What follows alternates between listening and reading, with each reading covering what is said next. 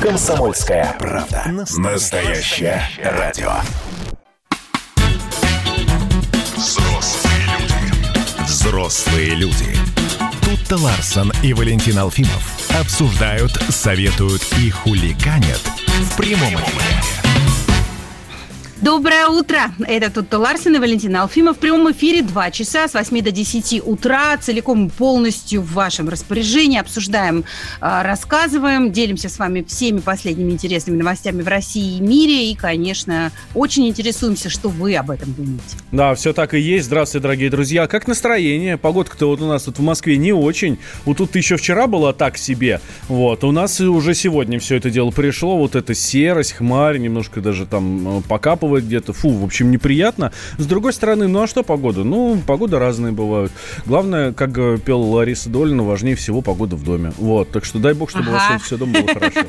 И чтобы зонтик не ломался. Да, а что сегодня нам э, день, день грядущий, да, правильно говорю? Э, что день грядущий нам готовит именно в плане погоды? Давайте спросим у нашей соведущей, с нами на связи в студии здесь рядом со мной Алиса. Алиса, привет. Приветствую вас, человек. Спасибо. Какая погода сегодня в Москве? Сейчас в Москве плюс 16. Пасмурно. Дождь начнется через 3 часа и закончится завтра утром. Днем до плюс 17 небольшой дождь, а вечером плюс 17 дождь. Да, весьма мрачные перспективы. Я Слушай, когда слышу, мне я когда слышу от нее вот это вот «Привет, человек», а потом она с такой задержкой отвечает, у меня ощущение, что она такая, ну ладно, кожаный. Не зайду. Слушай, ну хорошо, что она не сказала тебе Хорошо, что мы тебе, хорошо, что мы не услышали, что ты сейчас сказала, потому что связь немножко упала, вот. И э, потому что есть у меня чувство, по губам прочитал, что там было что-то не очень цензурное. Так, хорошо, давайте отправляться тогда в Хабаровск. Там продолжаются протесты, и накануне в город прибыл э, полномочный представитель президента в Дальневосточном федеральном округе для того, чтобы а узнать, что там происходит будет, б, контролировать ситуацию на месте, и вроде как ходит разговор о том, что в ближайшее время будет назначен временно исполняющий обязанности губернатора, губернатора региона. А с Юрием Трутневым пообщался наш э, политический обозреватель Владимир Варсобин, который там находится, находится в Хабаровске и сам следит за тем, что происходит. Так вот, один из самых главных вопросов, почему 15 лет ничего про Фургала не знали. Ну, в том плане, что он там организатор убийств и все такое. И этот вопрос Владимир Варсобин задал Юрию Трутневу. Вот что говорит Юрий Трутнев, полпред президента в Дальневосточном федеральном округе. Когда человек идет на выборы губернатора, никаких проверок не существует. Но вот уже, извините, когда его избрали, очевидно, возникает э, целый ряд проверок, э, возникает интерес со стороны правоохранительных структур. Но даже нет самое главное. Самое главное, что э, Сергей Иванович проголосовало достаточное количество человек. Но, тем не менее, совсем не все. И те, кто не голосовали, вполне могли делать это ровно, потому что знали какие-то факты из биографии. Когда человек становится губернатором, о нем говорят все и все. Поэтому информация, конечно, пошла намного больше. Это Юрий Трутнев, полпред президента в Дальневосточном федеральном округе. Ну, вообще довольно странная картина, да, то есть э, пока ты не облечен властью, а только собираешься стать, э, значит, кем-то серьезным, то нам до тебя дела нет. А если ты вот пришел во власть, тогда мы начинаем копать. Ну, мне, а, честно а, говоря, а все ли у тебя не... чисто? Мне ну... тоже это несколько удивительно, потому что, ну, я вспоминаю, как в свое время, еще там во время института, вербовали нас, э, ну, в хорошем смысле вербовали, приглашали на работу всякие силовые структуры, как то ФСО, как то ФСБ, у меня был технический вуз, но, понятно, оттуда ребят набирают с огромным удовольствием. Вот. И первое, первое, о чем вообще говорили, что, ребята, вас будут проверять. Вот прямо сейчас, как только вы напишете «да», я согласен, типа, я хочу пойти к вам на работу. Вас будут проверять от начала до конца.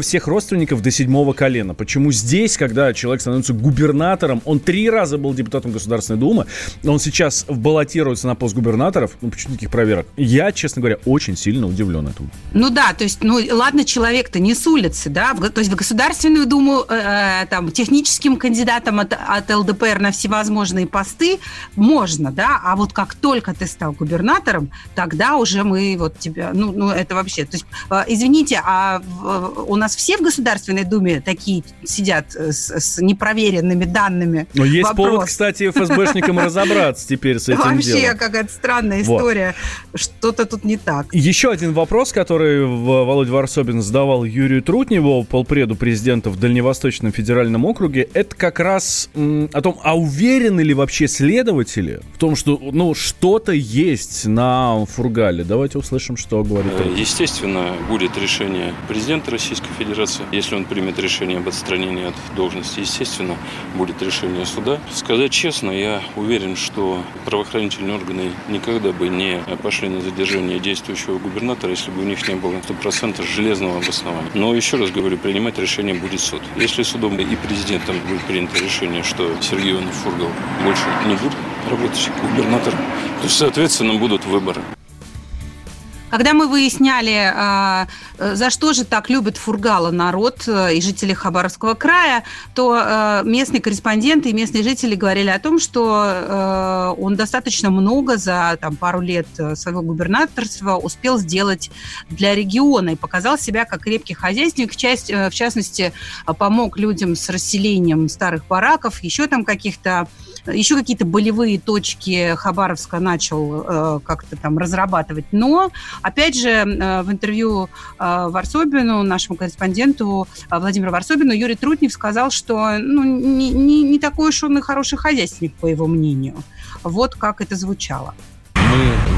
Хабаровскому краю миллиарды рублей на строительство онкологического диспансера в Комсомольске на Амуре, дворца самбо вот здесь, поликлиники, опять же, в Комсомольском на Амуре и в Николаевске на Амуре. Ничего не построено в срок ни один объект. Приняли решение, что ну, давайте оставим, давайте будем ждать. Но э, это не может вечно продолжиться. Не могут постоянно перекладываться с одного года на другой срок. Причем деньги уже принесли, дали, можно их использовать. Но, положа руку на сердце, мне сложно представить себе, как за два года можно, даже имея миллиарды рублей, построить все вышеперечисленные объекты. Эм, да, да, здесь я с тобой согласен. Ну, в общем, следим за тем, что там происходит. Э, в Хабаровске сейчас находится наш э, политический обозреватель Владимир Варсобин. Вот, и он с нами выходит на связь. Володь, здравствуй. Да, добрый день. Утро. А, Володь, митинги не стихают, митинги не утихают, правильно? Люди все еще Нет, выходят почему? на улицу. Днем как раз все спокойно. Если выходит э, небольшая группка, я сейчас про дневное время, она обычно просто ходит по такому кольцу своеобразному, вот, э, срывают аплодисменты от э, сигналищих машинах, и, в общем-то, и все, ничего такого. Mm-hmm. А само действие начинается вечером, когда вот в 6-7 часов, а, видимо, молодежь как раз уже в курсе, что движуха в центре, там э, можно покричать, побренчать гитарами. И вообще э, площадь у здания правительства потихонечку заметил, э, стал превращаться вот в такой развлекательный, ну, такой тусовочный центр. Вот, тем более, что полиция абсолютно дифферентна, она спокойна, и само правительство охраняет буквально там 5-6 полицейских, так по-домашнему, и часть из которых вообще женщины.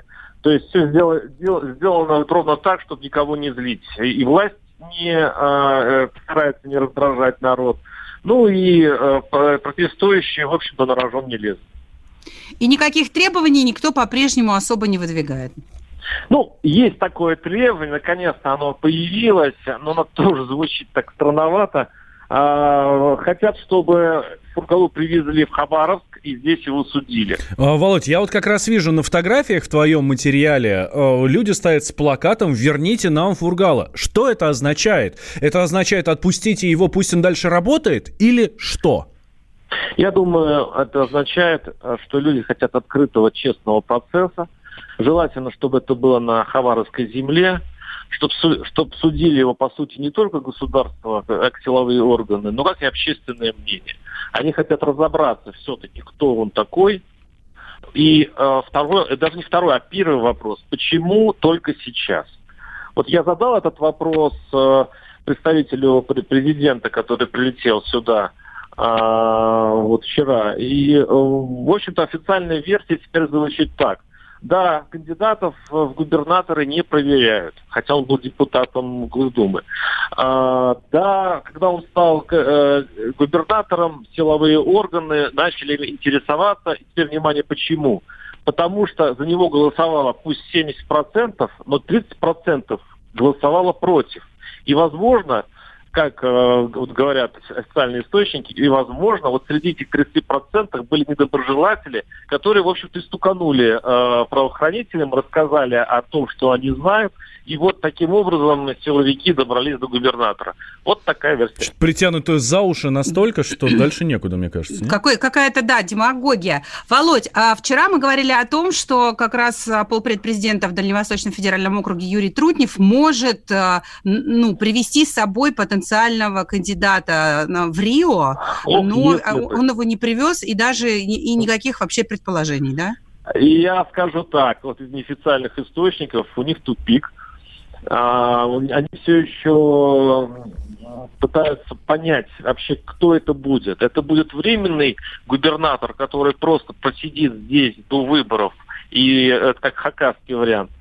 Или это все-таки будет э, ЛДПРовец, а Жириновский уже предложил э, Дегтяреву, своего молодого, подающего надежду, э, значит, поставить вместо Фургалы. Или это будет совершенно третий человек, совершенно, возможно, даже из «Единой России», и, в общем-то, свой ручной и так далее. Вот последний вариант, это будет самый взрывоопасный, потому что если власть все-таки поставит... Да, Володь, ну здесь, здесь все понятно. Владимир Варсобин, э, политический обозреватель комсомолки был с нами. Но вы же взрослые люди. Георгий Бофт. Политолог, журналист, магистр Колумбийского университета обладатель премии «Золотое перо России» и ведущий радио «Комсомольская правда». Авторскую программу Георгия Георгиевича «Бофт знает». Слушайте каждый четверг в 17.00 по московскому времени. А что такое деньги по сравнению с большой геополитикой? Мы денег тут не считаем. Взрослые люди. Взрослые люди. Тут-то Ларсон и Валентин Алфимов обсуждают, советуют и хуликанят – в прямом эфире.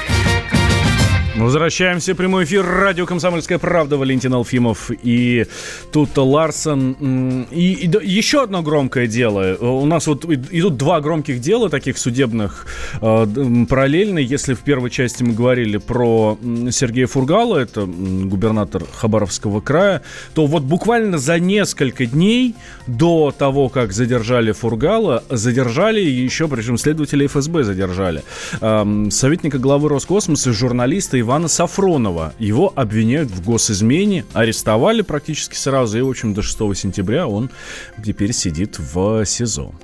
Да, как рассказал э, адвокат э, Сафронова э, журналистам, значит, его, ему уже предъявлено обвинение в том, что он с 2012 года сотрудничал со спецслужбами из Чехии из корыстных побуждений и обвиняют его в госизмене. При этом, как сообщил Иван Павлов, адвокат, Ивана Сафронова, а, э, спецслужбы не э, открывают сумму, которую арестованный советник главы Роскосмоса мог получить за госизмену. То есть корыстный мотив есть, а во сколько эта корысть оценивается, никто не знает. И более того, а, никаких доказательств вины следствие также до сих пор не предоставило. Да, а при этом ему только накануне предъявили обвинение э, официально, соответственно, в госизмене. Э, сам э, Сафронов вину свою не признает. При этом регулярно проходят митинги, одиночные пикеты в поддержку Ивана Сафронова, и многих там задерживают. Вот несколько человек задержали накануне у СИЗО Лефортово. Они собрались, собственно, на несогласованный митинг в поддержку Ивана Сафронова. Вот. А в том числе и журналист коммерсанта Александра Черных. Александр с нами прямо сейчас на связи. А, Александр, здравствуйте. Доброе, Доброе утро. утро. Вас задержали, и что дальше было? Куда доставили, куда привезли? Э, пытали, не пытали, не знаю, там заставили признать вину? И какие последствия вообще? Да, я сразу только хочу вас поправить. Дело в том, что не было никакого несанкционированного митинга вчера, и вообще не было никакой акции, да, была встреча э, людей, которым Ваня не безразличен. Так, а за что вас приняли тогда? А мне не объяснили, за что меня приняли, понимаете? Не было никакого митинга, не было никакой акции. Мы просто подошли и стояли, общались без плакатов, без лозунгов, ничего. Если вы будете на улице, договоритесь встретиться там с несколькими друзьями, это тоже не будет митингом. Очень дерзко ничего. стояли, я понял, хорошо. Что-то вроде, да. Так, эм, вы поддерживаете Ивана Сафронова. Вы с ним давно знакомы и давно работаете вместе. Да, все так. А, и не, не только вы, а, огромное количество людей э, знают Ваню, потому что он принадлежит к известной журналистской династии и много лет работал в лучших э, средствах массовой информации, в лучших медиа в стране. И, в общем, я так понимаю, что все, все журналистское сообщество более или менее представляет себе а, ну, его как профессионала, как э, отличного журналиста. И судя по тому, что вчера вы собирались с большим количеством других людей, он еще неплохой товарищ, наверное, да? Ну, это все правильно, но с другой стороны, конечно, журналистское сообщество, э, я очень надеюсь, было возмущено подобным происшествием с любым человеком, даже не столь известным и не столь всем знакомым. Хотелось бы в это верить.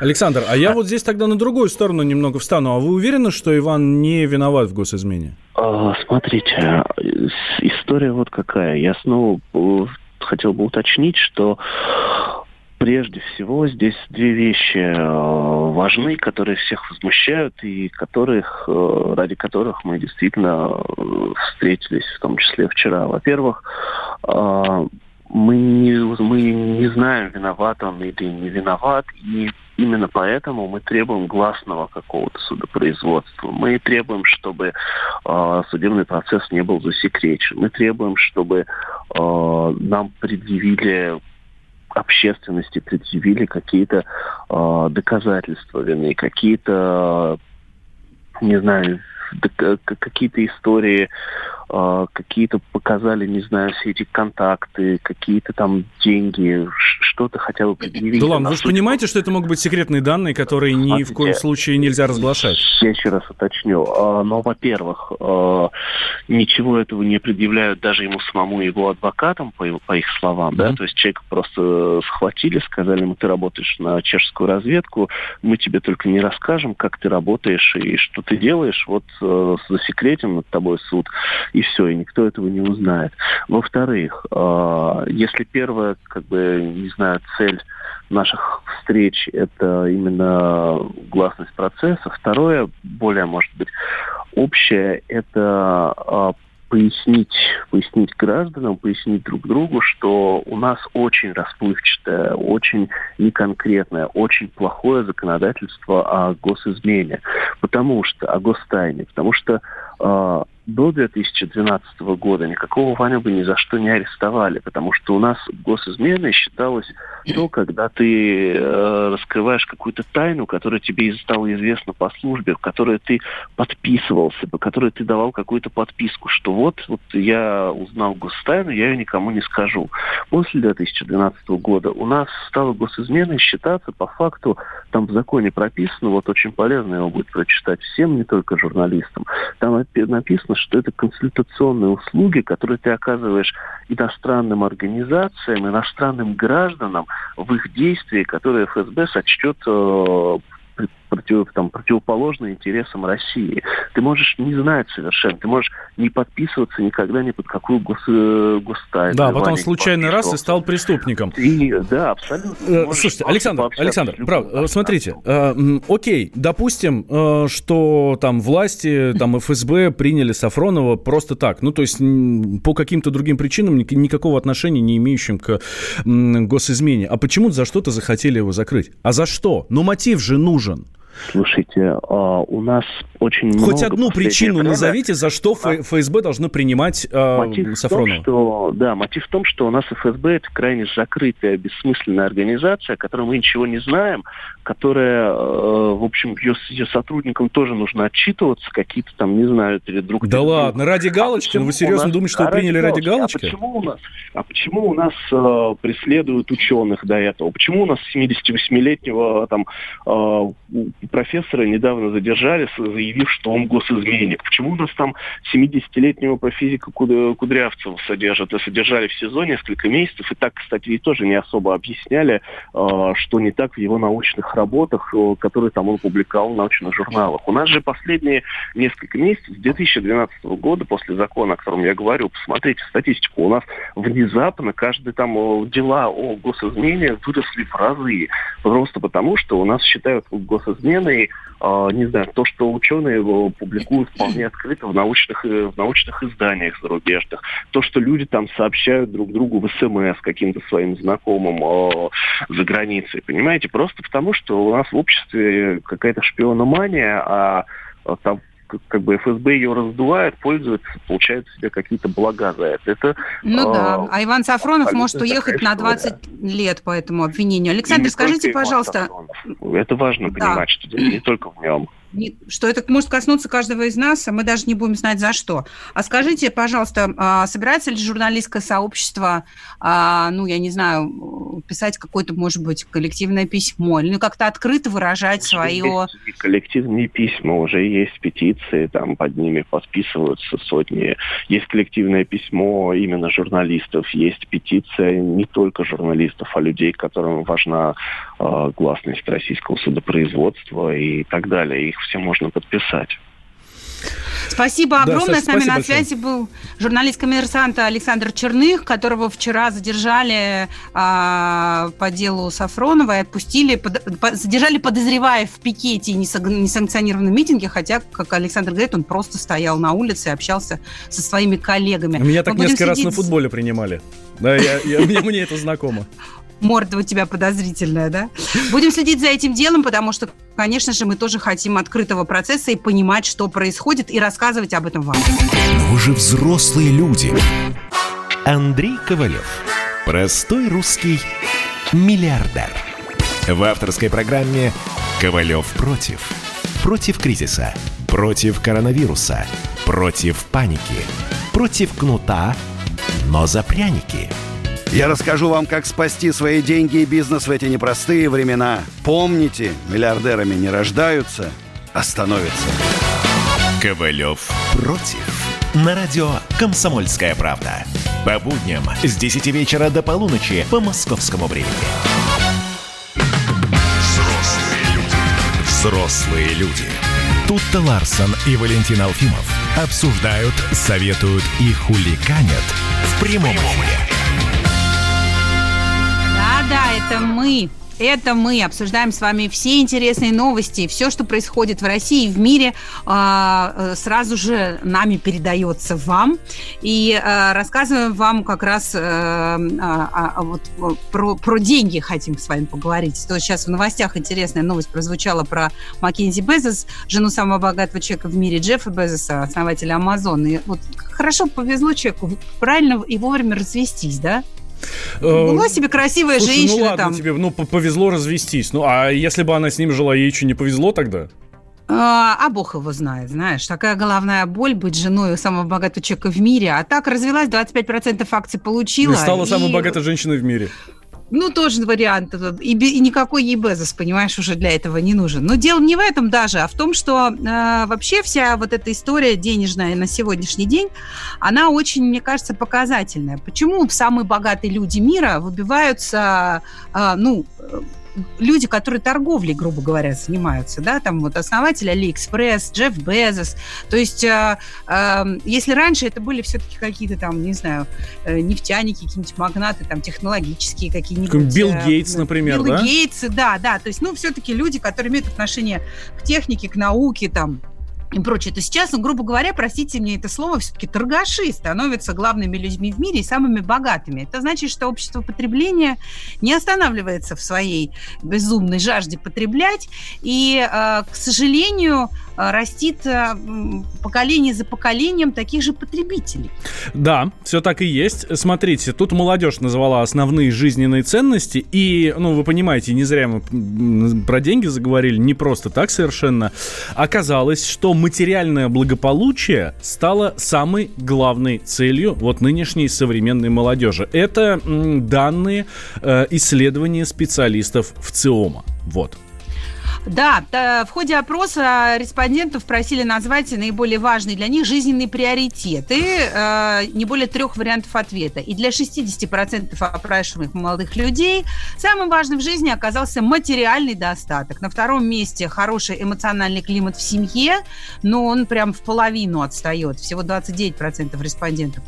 И э, еще забота о своем здоровье и регулярное посещение врача. Это 23% а, ответили. Но, а вот, например, самыми непопулярными ответами стали рождение и воспитание ребенка и наличие постоянного партнера, а также получение высшего образования. Всего по 5% этим пунктам. Слушай, если у тебя есть баблейра, зачем нужно высшее образование? Ну, серьезно. Ну, вот, понимаешь, э, если, ну, вот это вот высшее образование, про которое говорят 5%, э, оно, ну, отходит даже не на второй, а там на пятый план, если у тебя все хорошо, и ты входишь вот в эти 60%, которые там хотят получить много денег. Слушай, а не могу не прочитать будет сообщение. много денег без образования? Я не очень понимаю. Если только ты выйдешь замуж за Джеффа Безоса. А, да, и вот насчет замуж за Джеффа Безоса хорошее сообщение пришло. Просто не могу его не прочитать. Но это не так. Это вот по поводу развода с развода его супруги.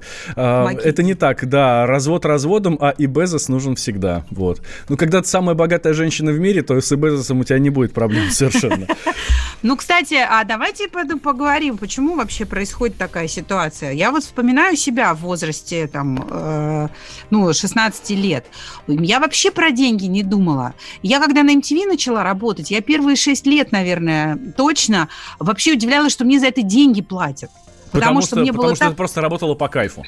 Мне было в кайф, у меня была реализация, путешествие, я была в центре мира, вообще в центре жизни. Моя, ми- у меня было огромное количество друзей, встреч, знакомств. Я а, ну, занималась настолько интересным делом, что, в общем, меня тема зарплаты мало интересовала. Ну, там на, на какую-то еду хватает, на общественный транспорт, на съемную однушку в Нагатино.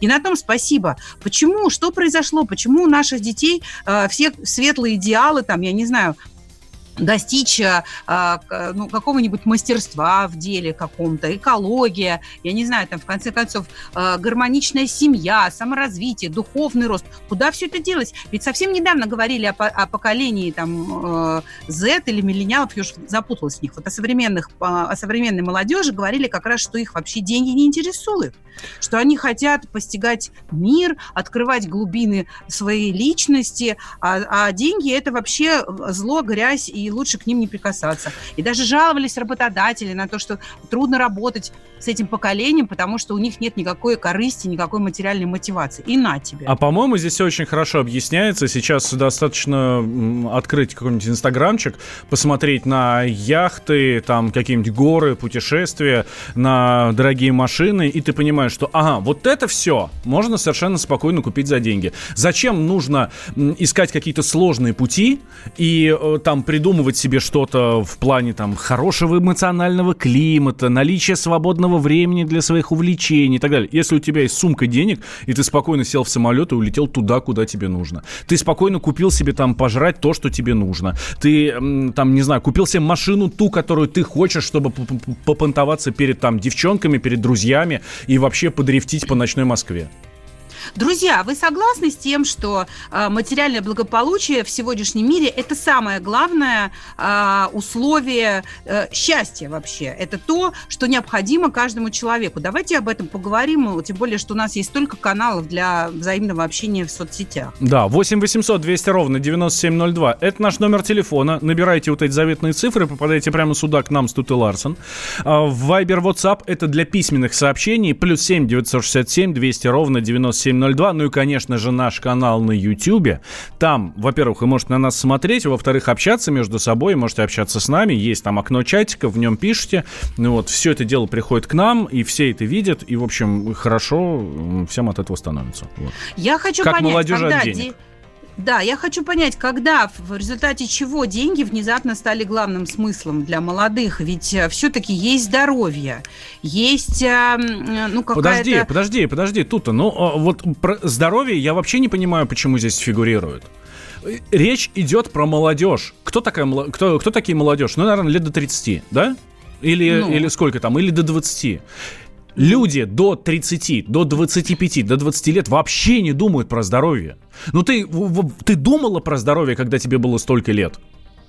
Слушай, Нет. ну правда, мне 35, я сейчас про здоровье не думаю. Это иногда что-нибудь вскочит где-нибудь, да, там, ай, башка болит, так, здоровье. Ну, Слушай, меня но, нет совершенно мысли но, по этому поводу. Но мы живем, Валь, все-таки в мире, где здоровье уже давно является одной из очень серьезных тем и важных ценностей общества во многих цивилизованных странах. В той же Норвегии, понимаешь, если у тебя есть лишний вес, то, ну, твоих родителей, ну, у ребенка лишний вес, родители в школу вызывают. Ты спрашиваешь, что не так с ребенком, почему он заедает, почему переживает, что у него с обменом веществ. В Японии толстого человека на работу не возьмут, пока он не похудеет. Но это дискриминация. Потому что он угроза общества.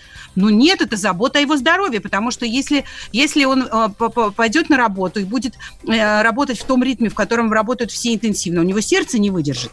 Сначала нужно сбросить лишний вес, чтобы не выносить нагрузки. Ой, То Артемчик есть очень много что? Что, что? Что, Артемчик пишет, Валентин, не надо всех мерить по себе. Ну, я не меряю всех по себе, господи. Вы уж напишите, в чем я Валь, так не прав, по-вашему. А экология? Посмотри, Грета Тунберг, подросток, взорвала весь мир за ручку там с принцами, президентами. Слушай, да серьезно, ну, когда сейчас, сейчас 20-летнему парню, у которого есть деньги, предложи купить какой-нибудь спорткар, да, а, с 8-литровым движком, или э, электрокар, я не знаю, там, Toyota Prius, что он выберет? Да кто думает про эту экологию? Кому она нужна? Я и говорю, Экология нужна где, старикам, как, потому что э, старикам месте? нужно дышать каким-то там свежим воздухом. Да всем плевать на эту экологию. А Грета Тунберг, она просто сумасшедшая.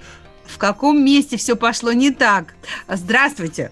Елена у нас на связи. Здрасте, Лен. Здрасте. Алена, а, Елена, доброе утро. Доброе утро. Вы знаете, очень интересную тему подняли, но я вот хочу своей позиции высказать. Может быть, я не права, но вот э, те ценности, которые сейчас были названы, они, мне кажется, нашей молодежи навязаны. В свое время ведь Ларос Фуко, это замечательный философ французский, сказал, что в каждом человеке ровно столько тщеславия, сколько ему не хватает ума. Вот э, из-за того, что развитие у нас немножко нашей молодежи направлено только в узком таком канале, она и мыслит вот категориями благополучия материального.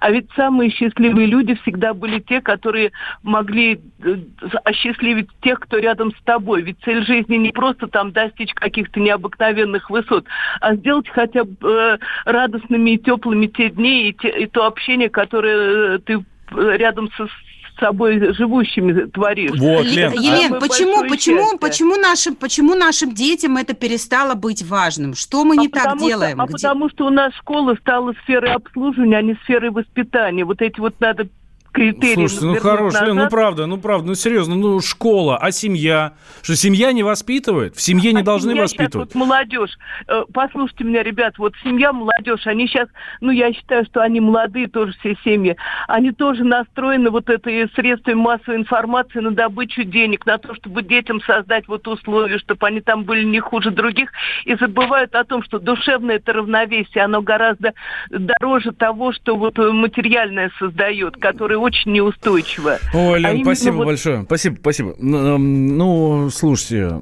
вот вы рассуждаете как человек с опытом, да?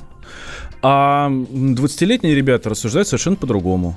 Что касается, а, вот, не знаю, там, вот как вы, вы очень правильно сказали, такой, чтобы вот вокруг все было тепло, хорошо, да, и радость доставить всем, кто вокруг. Окей, у него есть там котлеты денег, и он доставит радость абсолютно всем вокруг устроить да вписку, и всем будет хорошо. А самое главное, что, Валь, никто же не отменяет экзистенциальный вакуум. У тебя есть котлеты денег, но тебе все равно фигово, потому что ты не радуешься. Ты можешь Слушай, эти котлеты вот заткнуть какие-то материальные дырки. Не в деньгах там, счастье, пожрать, говорят, да? купить машину, но ты же все равно себя фигово чувствуешь. Они же об этом не знают. Не в вот деньгах в счастье, но, но ну, дайте мне самому в этом убедиться. Но вы же взрослые люди, а в первую десятку Forbes еще не попали. Когда армия. Состояние души. Военное ревю. На радио «Комсомольская правда». По вторникам и четвергам полковник Виктор Баранец метко стреляет словом. Ну а теперь, если Эрдоган только заикнется, мы ему представим большую розовую дулю к носу. Ну правильно же. А полковник Михаил Тимошенко подает снаряды. Вся правда о настоящем и будущем наших вооруженных сил. Ну и немного армейских байк. Медведя можно научить стрелять из автомата. В прямом эфире. Слушайте и звоните. Военное ревю. По вторникам и четвергам в 16.00. По московскому времени. Никто не уйдет без ответа. Взрослые люди. Взрослые люди. Тут-то Ларсон и Валентин Алфимов обсуждают, советуют и хулиганят в прямом эфире. Итак, возвращаемся в прямой эфир радио «Комсомольская правда». Тут Ларсен, Валентин Алфимов. Тут молодежь назвала основные жизненные ценности. И материальное благополучие стало самой главной целью в жизни. 60% опрошенных сказали, что вот именно материальный достаток – это number one. А все остальное – там хороший эмоциональный климат в семье, какие-то заботы о здоровье, там наличие свободного времени. Да, да, вот эта чушь вся, она там уже, она где-то далеко-далеко там, вот, вот там там. там. Слушай, но самое интересное ведь, э, что э, люди не понимают, дети не понимают корреляцию, не понимают причинно-следственной связи. Они не понимают, что э, хорошее материальное благополучие – это следствие того, что у тебя есть здоровье, высшее образование, гармоничная семья и профессия, с которой, которой ты с любовью занимаешься, а, а, а не наоборот. То есть вот, вот на самом деле страшно-то именно это. Ладно, Стив окей. Джобс. Стив Джобс. Ну что Стив Джобс? Стив Джобс, Джобс пахал как Джобс, вот, понимаешь, все эти вот. годы. Но об этом мало кто говорит. Все думают, что и Джобсы там... У него нет образования, у него нет... У, у него со здоровьем мы знаем, какие были проблемы.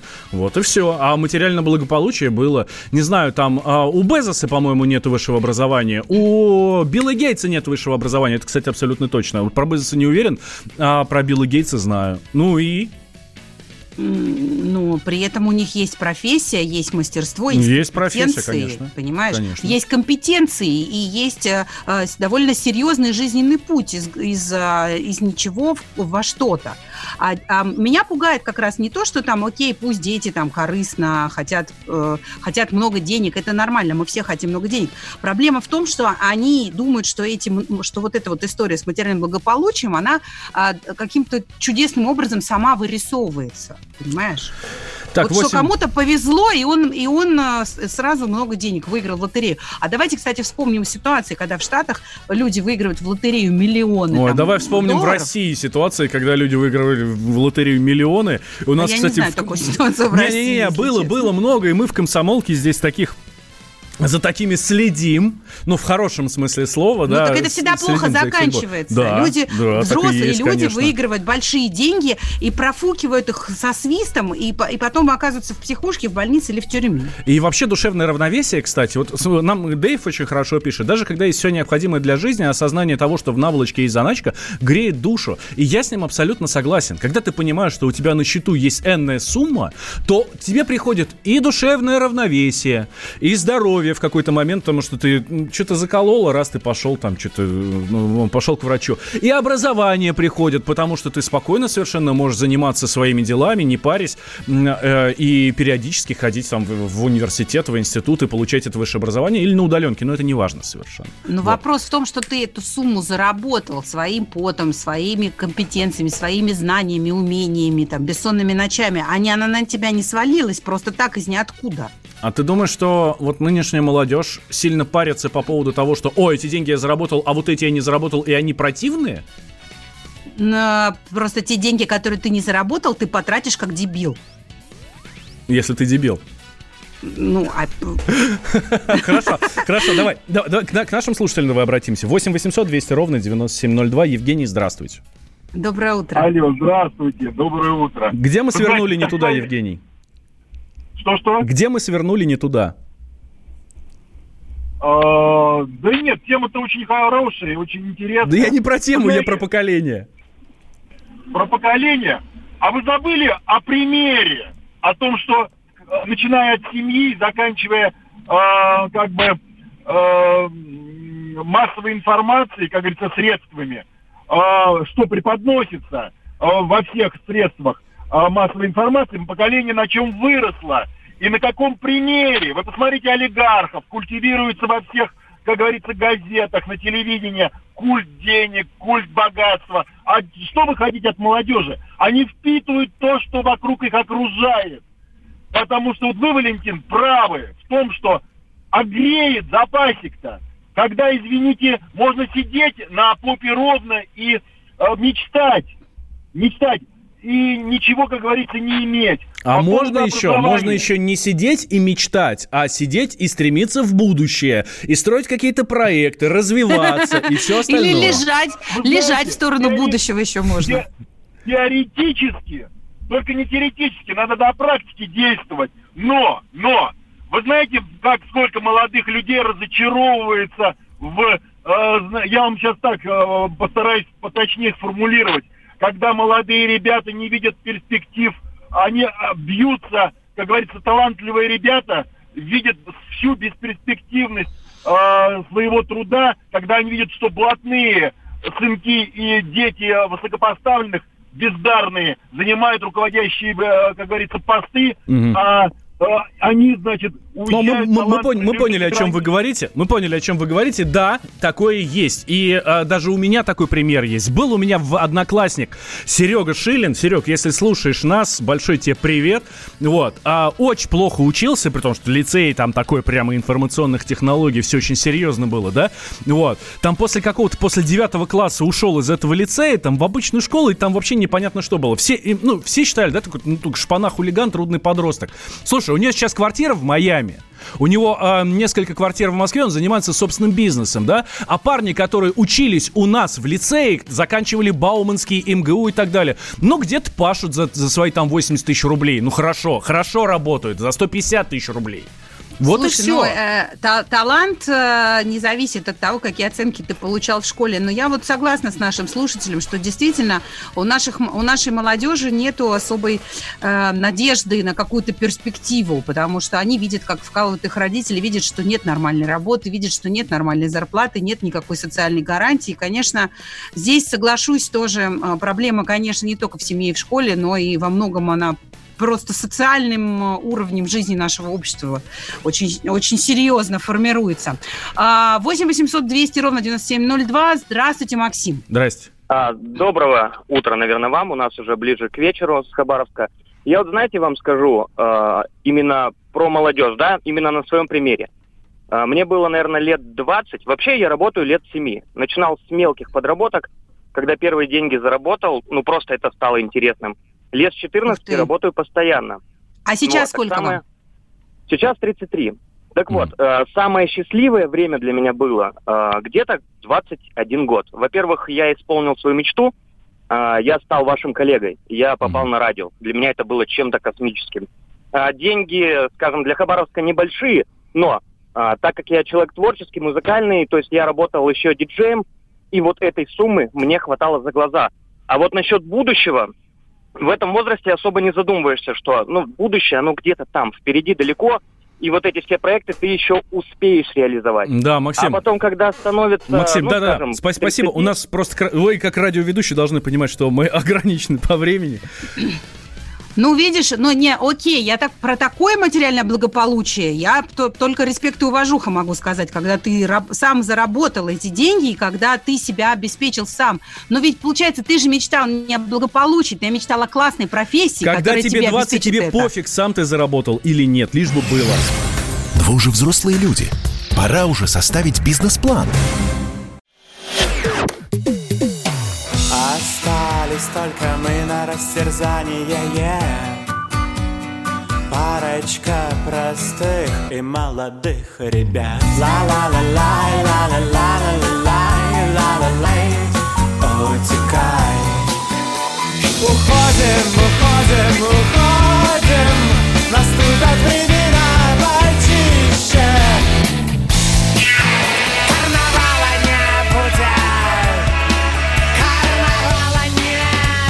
«Комсомольская правда». Радио поколения Мумитроля.